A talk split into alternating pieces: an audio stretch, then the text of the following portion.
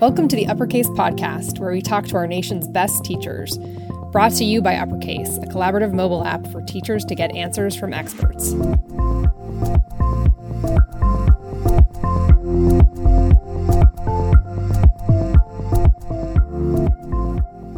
Today on the podcast, we have uppercase expert Gina Pepin. So, Gina, I'm just going to kick it to you to introduce yourself. Hi everyone, I'm Gina Pepin. I live in Upper Michigan. I teach in a rural elementary building with just first and second graders, and I am a reading specialist. I also um, teach higher education courses for literacy, graduate literacy courses, and am a university supervisor for um, a university here in Upper Michigan. I'm happy to be here today. Thanks for having me. Amazing. So, where I wanted to start, Gina, is actually from the time you decided to become a teacher first of all like how long you've been teaching and then what really inspired you to to start teaching?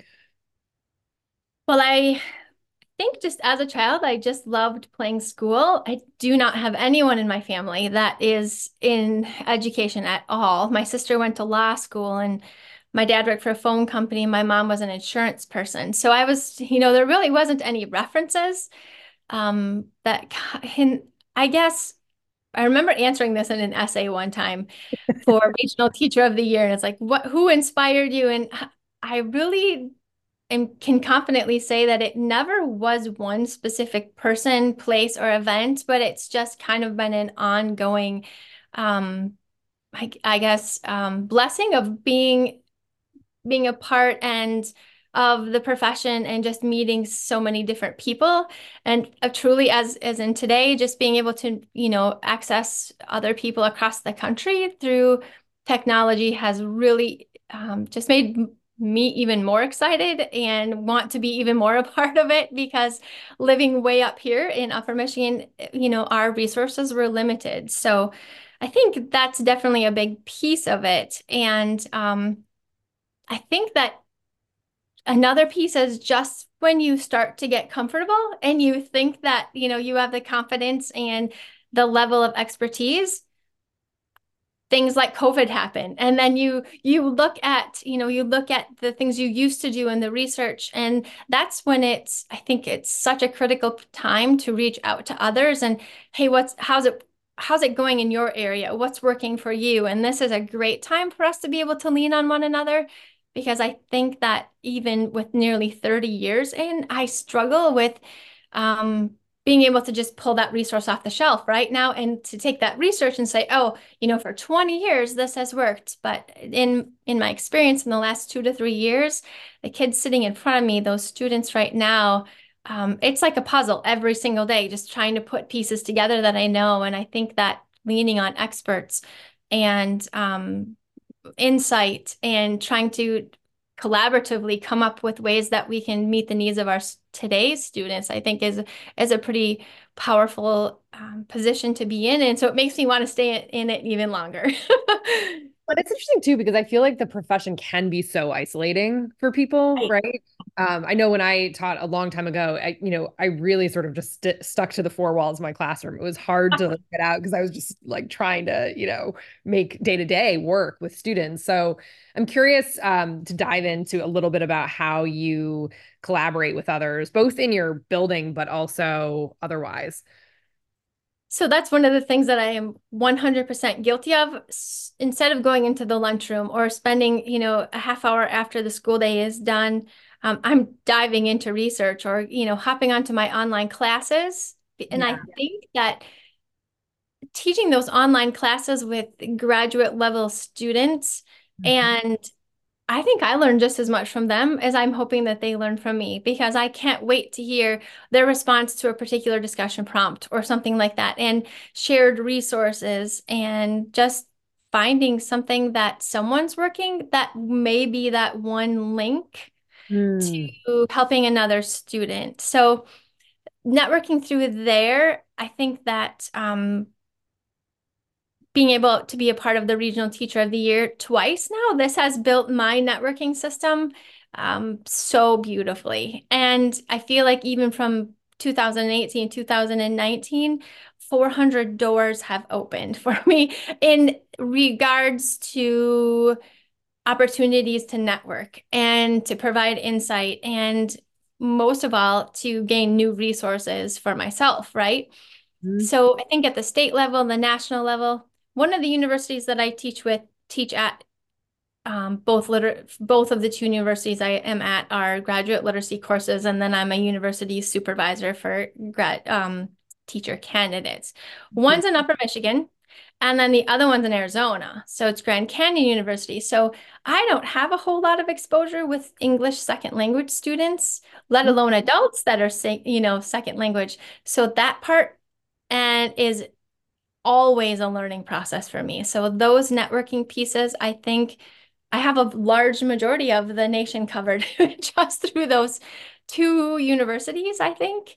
Um, and of course, um, work groups and different things like that at the national level, um, speaking engagements, presentations. And then, of course, my affiliation with Scholastic has provided a lot of um, opportunities to meet educators and other Title I folks, directors, superintendents, administrators, and things as well just by presenting virtually for two years and then um, a couple of places um, in person as well.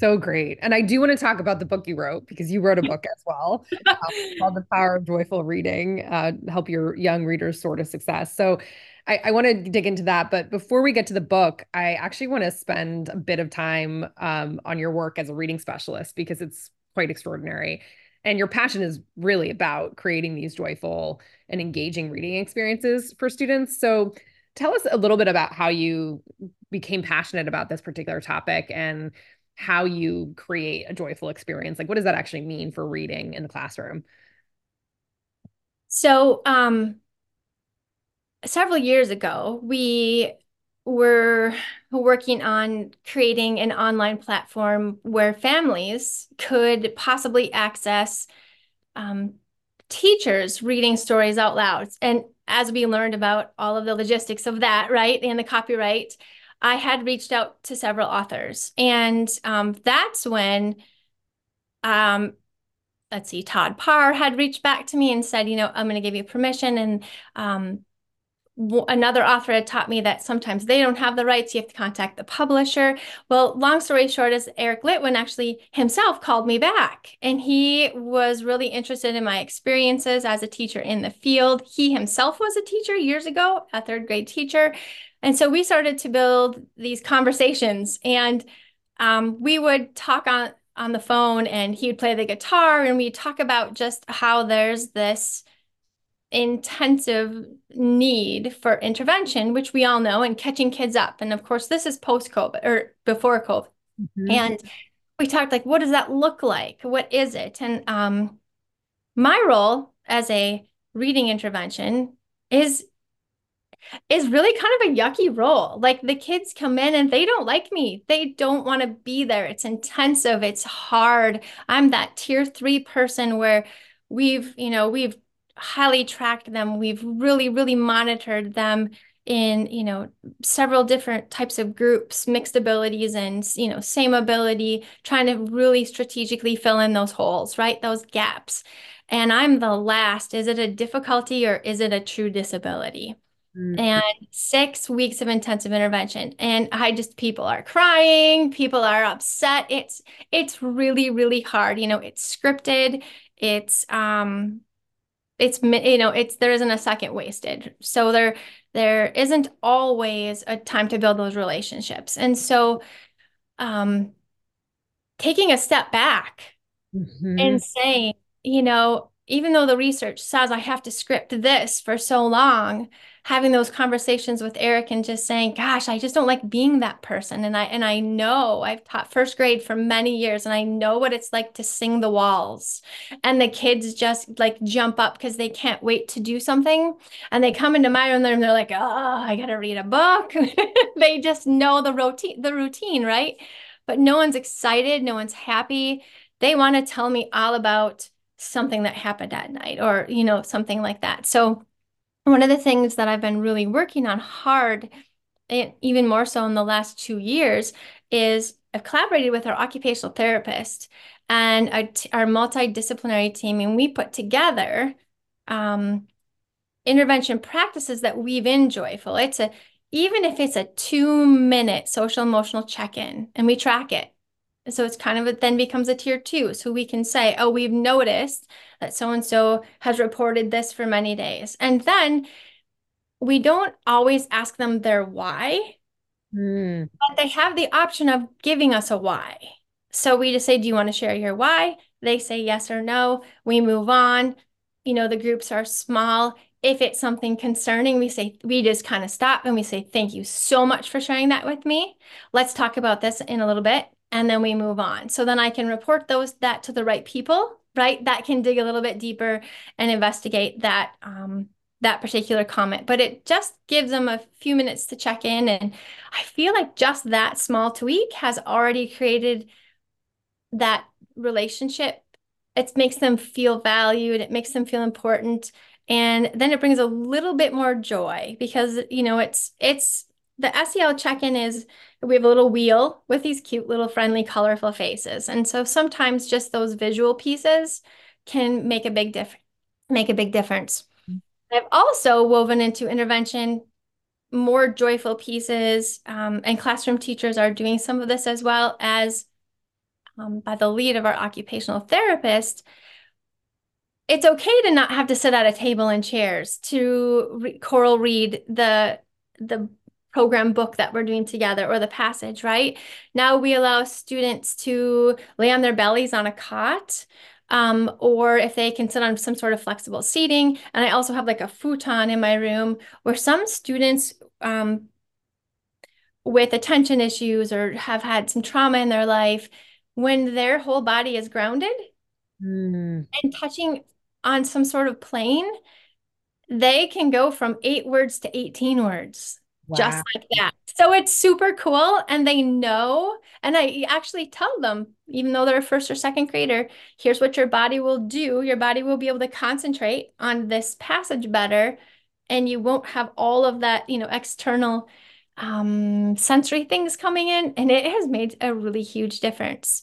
So now the students come in and they think, oh, I get the chair or the cot or the couch, and they don't really think about how hard it is to get the words off the page of that passage. Mm-hmm. So it's it's just those little tweaks already have made a huge difference.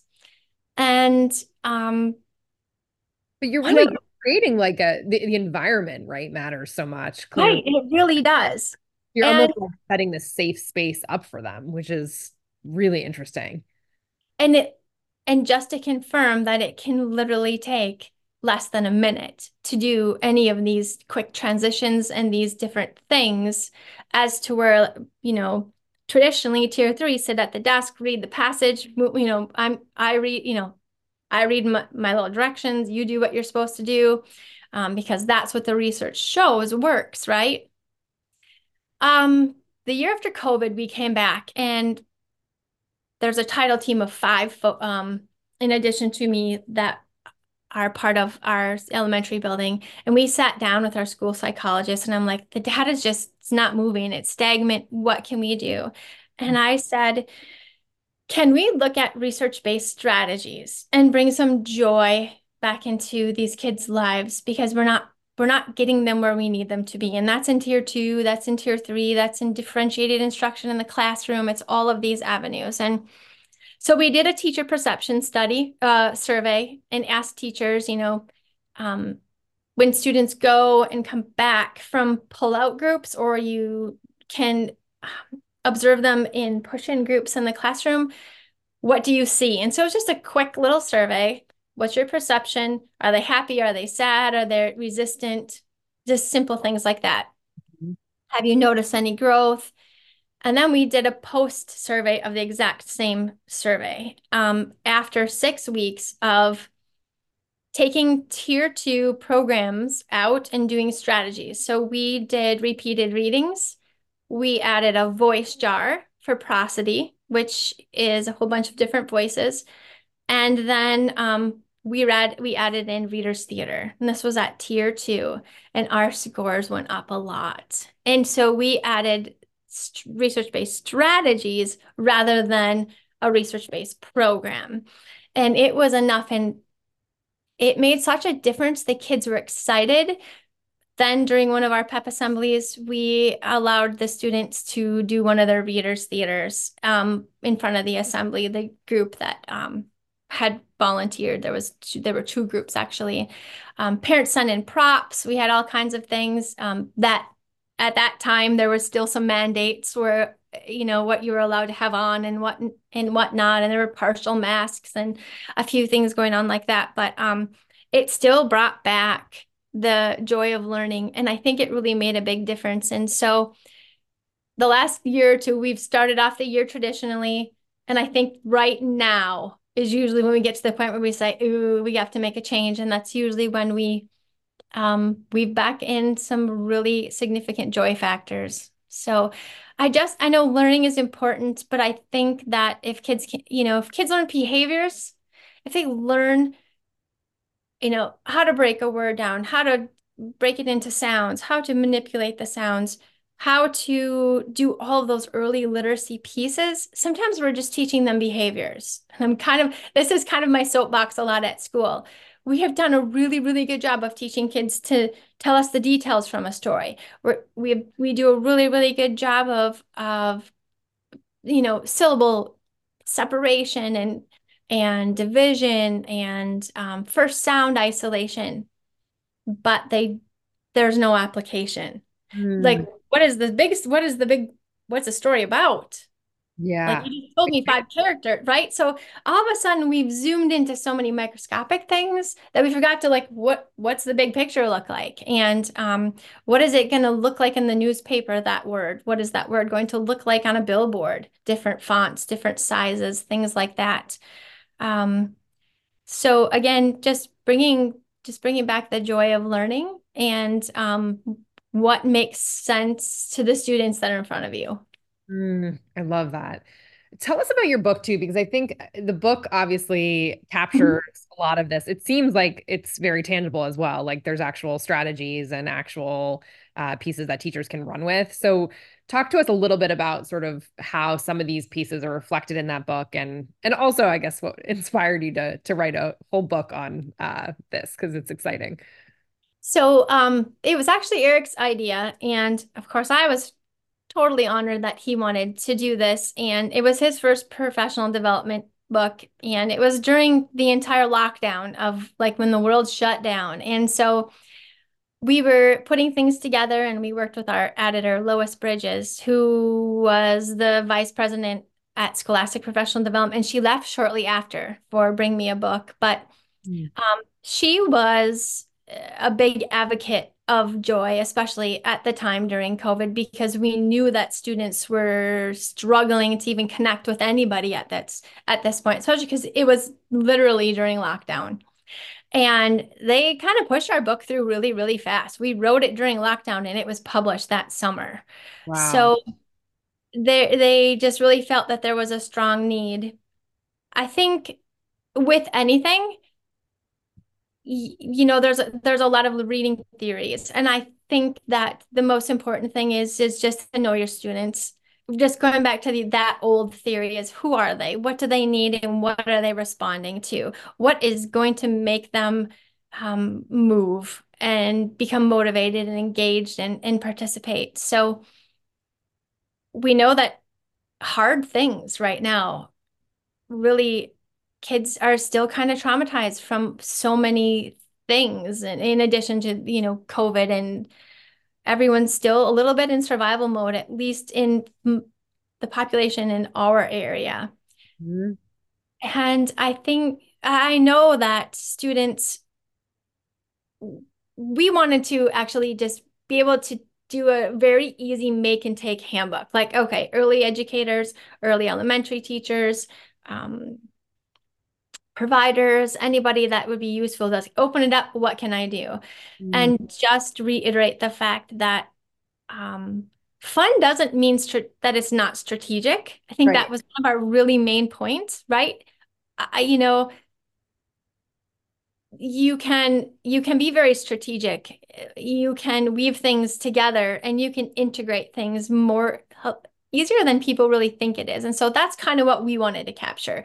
Like that you can create joy through music and art and you know visual prints and interaction and in the same time you're building social emotional uh, resiliency, you're talking about difficult things, you're doing difficult tasks, mm-hmm. and the children aren't even realizing it because they are participating and really driving a lot of their own learning in a way. So, you know, I think that it's it's a pretty powerful way and and I've seen it work, especially now. Mm-hmm. And being able to take all of those theories and weave them strategically, intentionally, and purposefully in a way where students are, you know, have a growth mindset. They have a little bit of grit. They have resilience skills. They and they're able to not only learn those really small sub skills, but then be able to apply it and make sense of the world around them, I think is really one of the biggest things they need to be able to do. And it does, it takes a concoction of all of those things. And mm-hmm. some students need more, and some students need, you know, a lot less. So I think having resources and having that um something as simple as joy, right? And music and like it's free and I think that is another part that we were really ecstatic about. This isn't another curriculum. This isn't another anything. It's just how can you take what you have, what you have to teach. Some districts are really, really, you know, really, there's no gray areas. Like it's black and white. This is what you're teaching. This is what page you're on. This is your pacing guide. Okay, but let me just tell you the way that you can relay that information to your students, how they can practice it um, can just in 30 seconds, that shift, you can make it so much more powerful. It's almost the strategy of the how, right? Regardless right. of what. Yeah. Right, right. And not, you know, one of the biggest fears when we were working on this book is I just kept saying to Eric is I know what teachers are going to say. They're like, don't give me one more thing. Don't give me one more thing right now. Like I can't add, I've got a lot on my plate. What is give me something that's super easy. So I think the way that the book was designed, which was really cool, is he would give a little bit of the the theory pieces and then I would talk about the application. And so it, you know, there some things weren't really new to some people. Mm. I think it was just a reiteration of like this really does work. Yeah. And we can go back to some of those things and try it.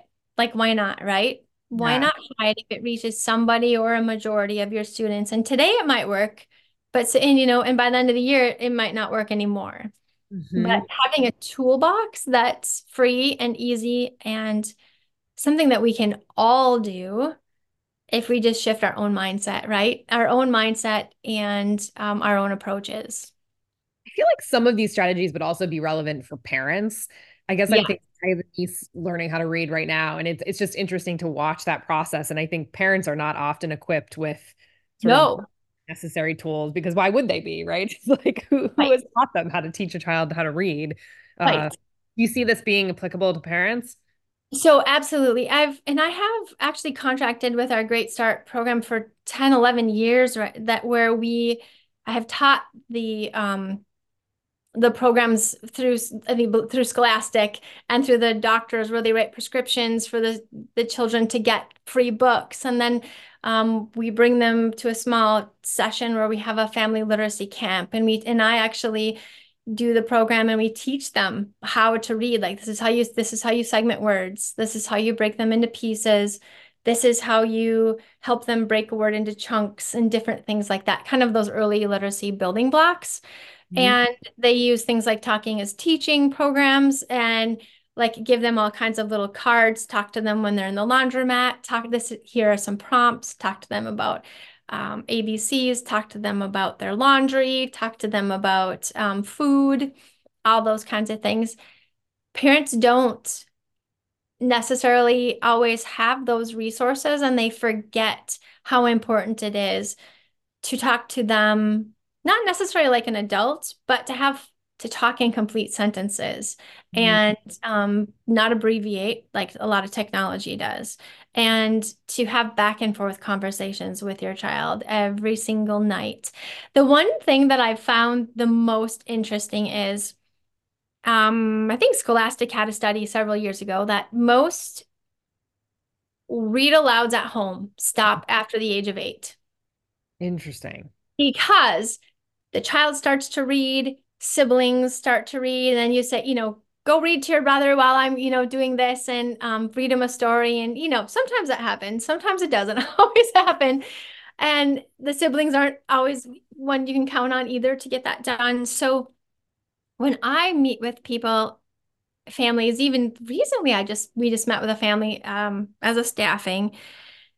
And they were, you know, really adamant about their child reading um, a rule, a, like a an old fashioned text, right, that they had from when they were growing up, and and I just said, it's okay, like it's okay to just discard that for a while because it sounds like it's too hard, right, and and we don't need to do hard at home. We just need to kind of build, re like practice the skills that we learn and that we can do independently is more so it's not instructional time at home and that's okay for the most part right mm-hmm. but the most important thing you can do is read to your child you read to your child no matter how old they are mm.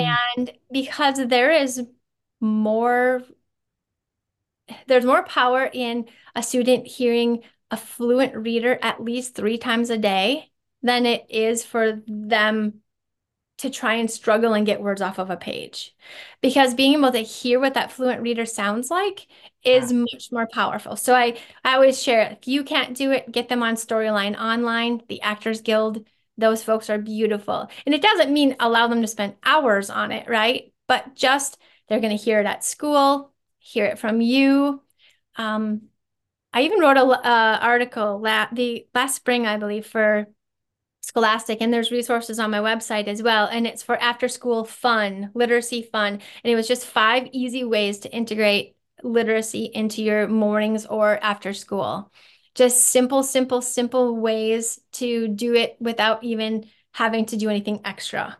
Mm-hmm. So there's some ideas there too. But um, families makes sense for families too, right? I mean, if they feel like it's more accessible for them, I think they're more likely to sort of like take a strategy and do it, you yep. know, school or in the morning or whenever it is. Um, yep. like that there's sort of these bite-sized ways to to do that. Yes, for sure. And, and and again, I think just confirming what they are doing at home, you know, something is always better than nothing. Mm-hmm. And even just talking to kids, have them write your grocery list. Have your uh, my mom, my dad at the end of kindergarten, they had a big picnic when the kindergartners were done, and all three of our kids, um, he would ask them to write what they wanted from the local sub shop. And he, they'd put it in a little list. And to this day, he has them hung up in a little frame. All three of them have their list of what they want on their sub. And, and it is the coolest thing ever.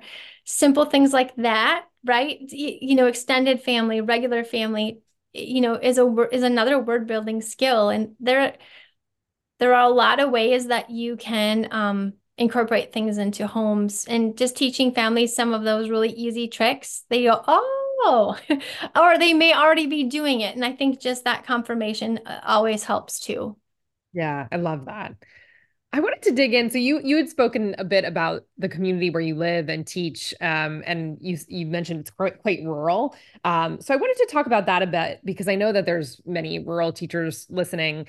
I wanted to hear a bit about some of what you perceive as some of the challenges and then what some of the benefits are to working and teaching in, in a rural community where you are.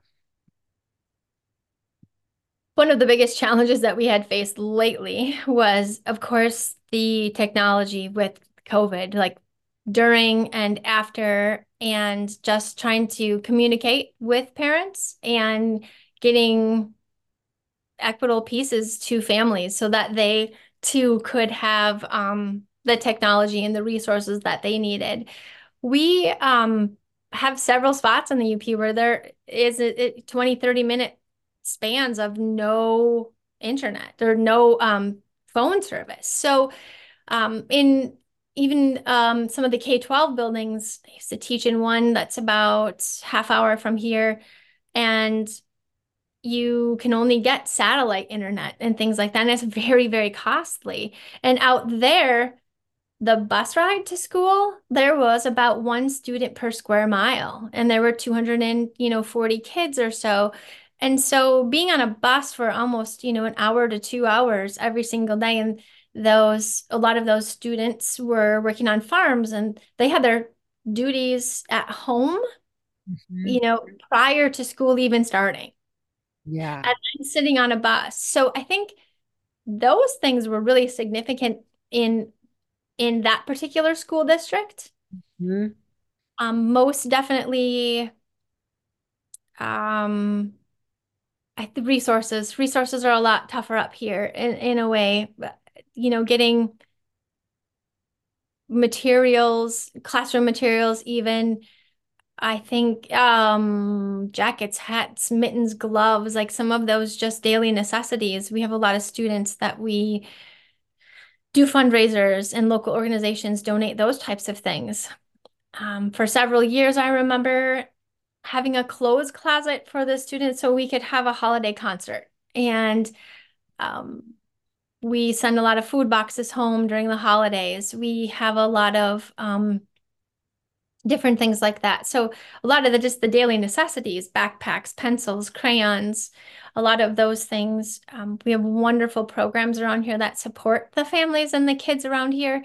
But at the same time, it's always a need and it's really significant in that regard. We don't have language barriers or a lot of diversity as far as demographics. Um, and that's not always a challenge it rarely for us at all. But once in a while if we do have a student that comes in and for example we had a um, hong kong hong, hong kong buffet open and the family spoke mandarin chinese and we didn't really have anyone trained as a resource. So you know trying to gather those resources across upper michigan i think is really one of those things that we wanted to really focus on and um, that was many years ago but it's still seems to be um, a you know a challenge I think for our area. Mm-hmm. One of the um, one of the advocacy programs that I'm working on right now is a program called Ride and Read, and it kind of stems off of creating meaningful opportunities for language and literacy experiences because we have families that travel. So if your child is in sports, you're traveling one, two, three hours, and that's even for high school sports around here.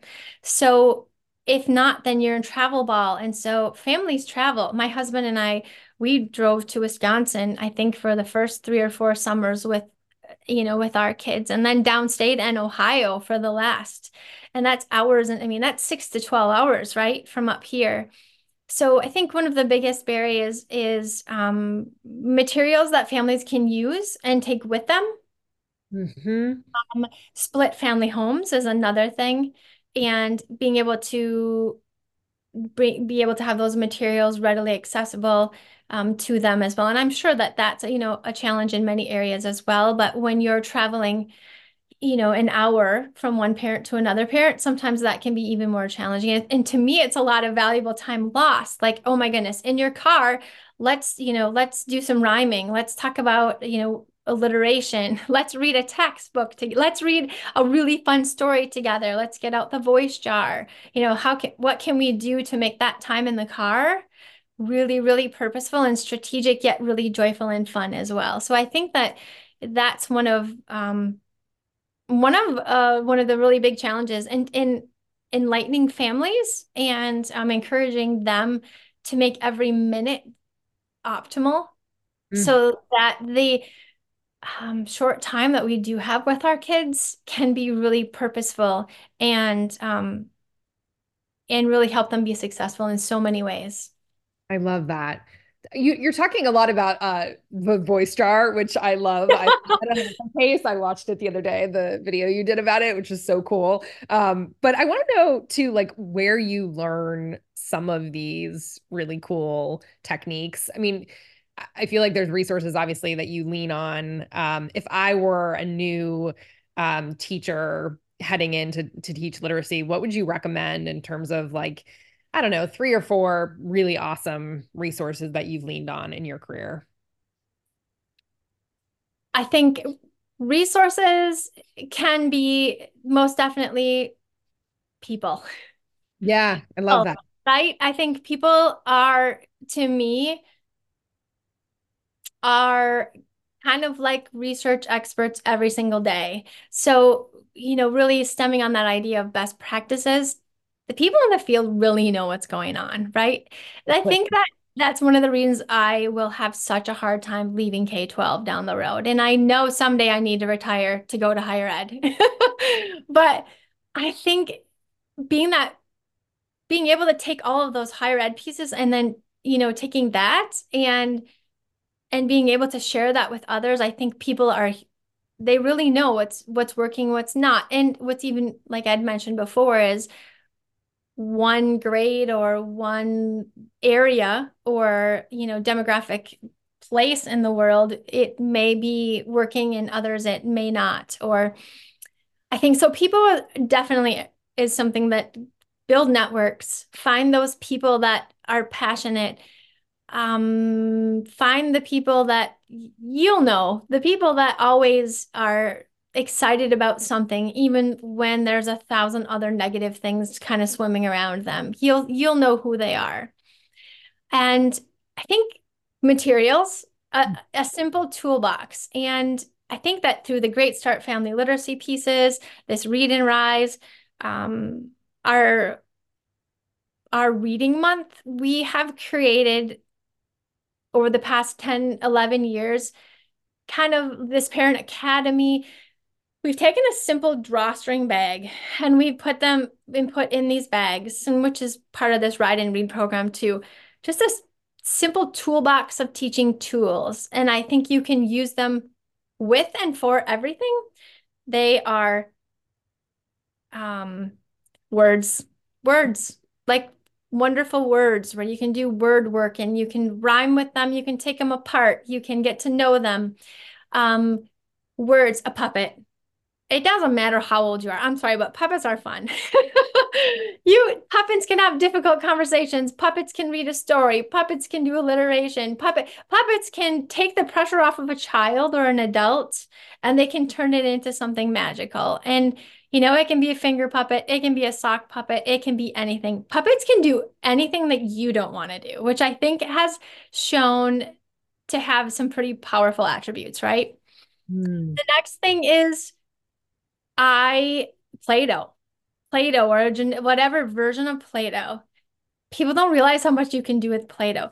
Play-Doh can be used. It's um it's a sensory piece, right? It can form letters. You can make words. You can do a story retell with Play-Doh. One of the coolest things ever is having a, a child or a student retell a story with Play-Doh see if they pick the characters see if they pick the setting like what are, maybe they pick words right play-doh is amazing play-doh can you can do anything and everything with play-doh um play-doh we've also used it where you roll it into really thin snake snakes and you do um scooping or phrasing. So it's teaching kids how to not read like a robot, but mm-hmm. to read two, three words at a time, like linking prepositional phrases. We've used Play Doh for that too. And you can do that in a car, in a house, anywhere that makes sense to you. So I think that's another really important piece. I or, love tools though that it's it's not like you have to go run out and, and oh. like a ton of stuff right it's like something oh. very simple can actually go a very long way and a dry erase board with mm-hmm. magnetic letters i think and, and numbers can you can i mean i could talk for hours about all of the things that you could truly do with those and um i think just being able to be creative with each of these things is really powerful and a dry erase board can be even used, you know, all those things can be used at the secondary level too. There are ways to incorporate them into, you know, zero, age one, all the way, you know, through age 20, as well as the diverse needs of students with um, different disabilities or they need some, you know, different accommodations or modifications to, they're excellent tools and they're easy and they're cheap and you can buy them in bulk and you can just about find them anywhere. I love that. You're clearly very passionate about uh, I just love I I love watching some of your you. videos too on uppercase because it's like you know the, they're very tangible in terms of you feel like you could actually like take that right. and go tomorrow. Um, Thank you. So I want to dig in. One other aspect that you're I know you're really passionate about is mentorship and teaching other teachers. Um, so you earned a doctorate in teacher leadership, yes. um, and you mentor teachers of all ages. Um, you organize and supervise a team of paraprofessionals, uh, right? Um, yeah.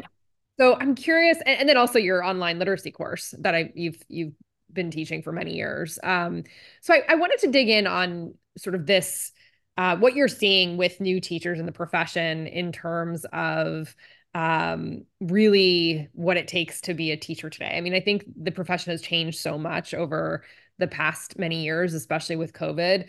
Um, so I'm curious, sort of, what you're seeing in um, teachers coming to the profession today, and sort of what your advice is to them as they as they start this journey.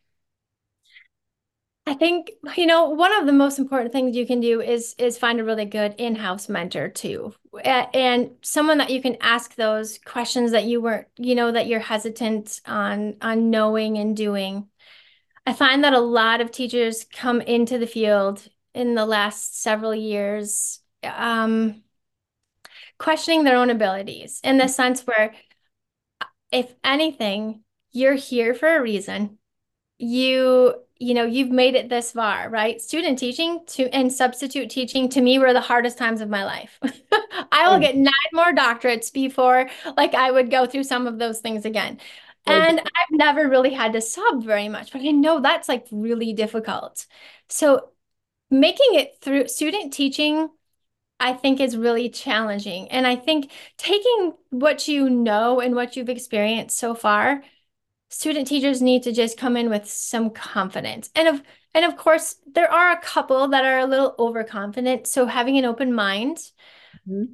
Also knowing a lot of teachers are afraid to get in trouble. Like there's this overwhelming sense. And I find this across the board, across the nation, afraid to get in trouble, afraid that they're not doing the district adopted curriculum. You know, they're they're afraid to make a mistake. They're afraid to accommodate. They're afraid to, to make accommodations. And they're they're afraid afraid of saying something wrong to parents. So I often, you know, will have new teachers in my room throughout the day and be like, is, can you just check this for me really quick? Like, does this make sense? We we are passionate a bit about what we do because we're educators, right? And sometimes we feel, I, I notice young teachers really feeling like they have to give this whole rationale as to why they're doing something. Mm-hmm. And to just let them know that you know, this is part of my practice. And sometimes less is more when relaying um, you don't have to defend what you're what you're doing to a parent and that there are experts and teachers in your building that most definitely would sit down with you and this family to help them better understand because it's most of these things are school pra- processes. Your room is school is class practice right? So there's a big difference between that. Um i find myself talking to teachers a lot about accommodations. They're like well i just don't know. You know what it, is that okay? Can i do that? Absolutely. Whatever you do just document. And i just tell them that all the time. If one of the teachers i remember with one of my children one of my oldest daughter she'd get really panicky and she didn't need 25 problems to demonstrate that she understood it, right? So mm-hmm. the teacher literally, and I remember this was years ago, she said to my husband and I, Well, I just tell her pick nine, pick nine, pick eight or nine of them. So then she has choice, little agency, you know, in there as well. And then if she gets them all wrong, she will just hand it, she would hand it back to her and she would say, um, you know, seven of these are wrong. They're not marked which ones. Mm. Nothing was marked. Seven of these are wrong, but you did really good on two of them. You know, after recess, see, let's, you know, I'm going to give you time to see if you can figure that out. and she would. And so it's just about like really knowing who your students are, what mm-hmm. are their strengths, playing on those strengths. And then that one little, one or two little tweaks helped her learn significantly well. Like, had you made her do all 25 problems, she was going to shut down after number five, right? Just because she couldn't remember, you know, all those processes. And I, you know, knowing that not everyone needs the same thing. Mm. And that it's okay to try something and it isn't going to work. So you mm-hmm. need to just reflect on it and write it down and say, oh, well, I'm going to try this again maybe in 30 days, right? Or maybe in 60 days or after this break, we'll try it again. But, and it might work this year and it might not work next year. I think just keeping, just keeping being really observant, observant, not just with data, like how are your students responding? And and taking a step back and not teaching the program but teaching your students you know the old saying really are who are you teaching? How are they responding? I off one of the things when i mentor students or new students in our building like i don't understand that this data is telling me. What in the world does it mean? And um, I tend to get a little microscopic on some of those things, right? And I have this big long data sheet, and they're like, I don't even know what that data sheet meant. Like, like, can they sound out a word or not? exactly. so I think, you know, knowing what are the key pieces to move them forward and move them backwards and things like that. So um for you know, how do I how much do I need to differentiate, how much not um common practices and knowing that you're not you're not going to be in trouble for anything. It's okay practice is just like you're having your students practice. It's trial and error. It's it's about making, you know, mistakes where maybe you said do eight or nine problems, but really you should have said three or four right now and then move to eight or nine. And those are the things you learn. But paying attention to how that student not only looks on paper and data, but really like what does their body language look like? Are they excited? Do they get up? Do they participate? I think that those things those whole child behaviors are so much more important right now especially with social emotional learning than data is going to tell you. Yeah and so much of good teaching is adjusting on the fly right? It really be like you know, curious and open minded and really sort of paying attention to then be able to adjust on the fly, which is really just, it's hard. Yes. Yes. And I think being able to relay that, where being a new teacher and you're like, oh, I'm supposed to be on this page, you know, this week, I think being able to say to an administrator or an instructional coach or whomever it is that you, you know, you are talking with, to say, hey, listen, I really know my students and I need to reteach this lesson because they did not understand it. So I'm going to be a little bit behind the other first grade teachers. And knowing that that's good teaching. Mm. That doesn't mean it's bad teaching. That to me tells me more about you as an educator that you know what your students need. Mm-hmm. And on the flip side, knowing that there's two students that didn't get it and you have to move the rest of the class on but then you're going to see what your outliers are. Like what are, who are your your support systems in your building that can help catch those two students up? Mm-hmm. and being able to just say it's okay but i have to move on with the rest of my class because i also have to teach them. So you know finding a really good balance. Yeah it's so interesting and, it, and it's so hard to to know sort of when, you know when to uh, yeah. move on and when not to. Um, I want to ask you too, Gina. So you've been in this profession obviously a really long time. What has sustained you? What are the things that you do personally that really sort of in terms of self-care keep you um, sustained and motivated and and as passionate as you are? One of the things that sustains me is research. And unfortunately, that's a little bit of a sedentary um, movement. I used to run a lot. My husband and I used to do a lot of half marathons and things like that. And then kids came, and then um, he coaches. Our kids play softball. One of my daughters is going on to play um, college softball next year down in Detroit. So I think being able to travel through a little bit through family and friends, and then being able to maybe even meet people in other school districts while we're on some of those, you know, while we're traveling and to meet people through the networks I've built. And then I get excited to go see what another school looks like and what they're doing and what, you know, what are in the hallways and how are they building student leadership and teacher leadership things.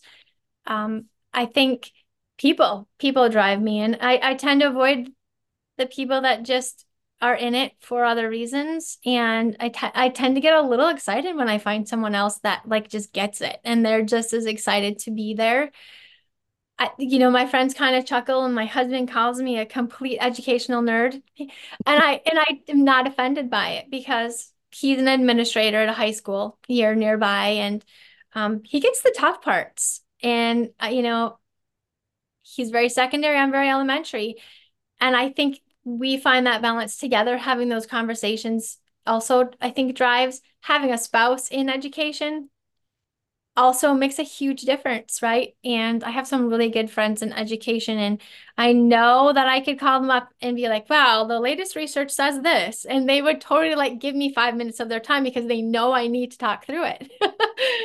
and I, I think just I don't ever plan on retiring. I even if I have to teach from home and you know in my fuzzy slippers and log on every single day because nobody wants to see me when I'm 104.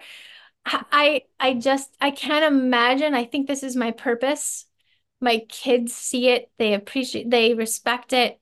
Um everyone I just have an amazing support system and I don't I know I wouldn't be where I am today or be able to do half of the things that I do today without my family and friends.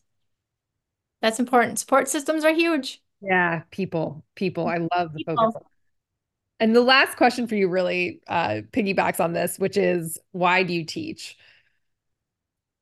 Oh gosh, I that's a hard one. Like it's the simple hard. questions, right? Like I can tell you, I can answer a lot of the complicated questions, but the ones are hard.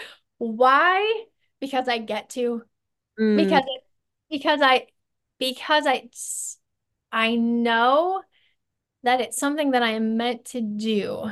And I like that I get to straddle a little bit between the K 12 world and even the Great Start world and even the higher ed world because it just gives me that vertical and horizontal perspective and helps me figure out what I how I can contribute to the world next because I just feel like there's we all have something to contribute, right? And whether it's the right time or the place, I just want to make sure that I'm contributing to the profession as well as the next person is. Mm, I love that. That's so beautiful. Perfect spot to end with. so much, Gina. This was such a great conversation. Um, and you said you have a website. Can can folks go I to do. You? It's, it's just GinaPepin.com. okay. Awesome. So they can find you there. They can find you in uppercase. Awesome. Yep. Thank you so much. This was terrific. Well, thanks for having me. Thanks again.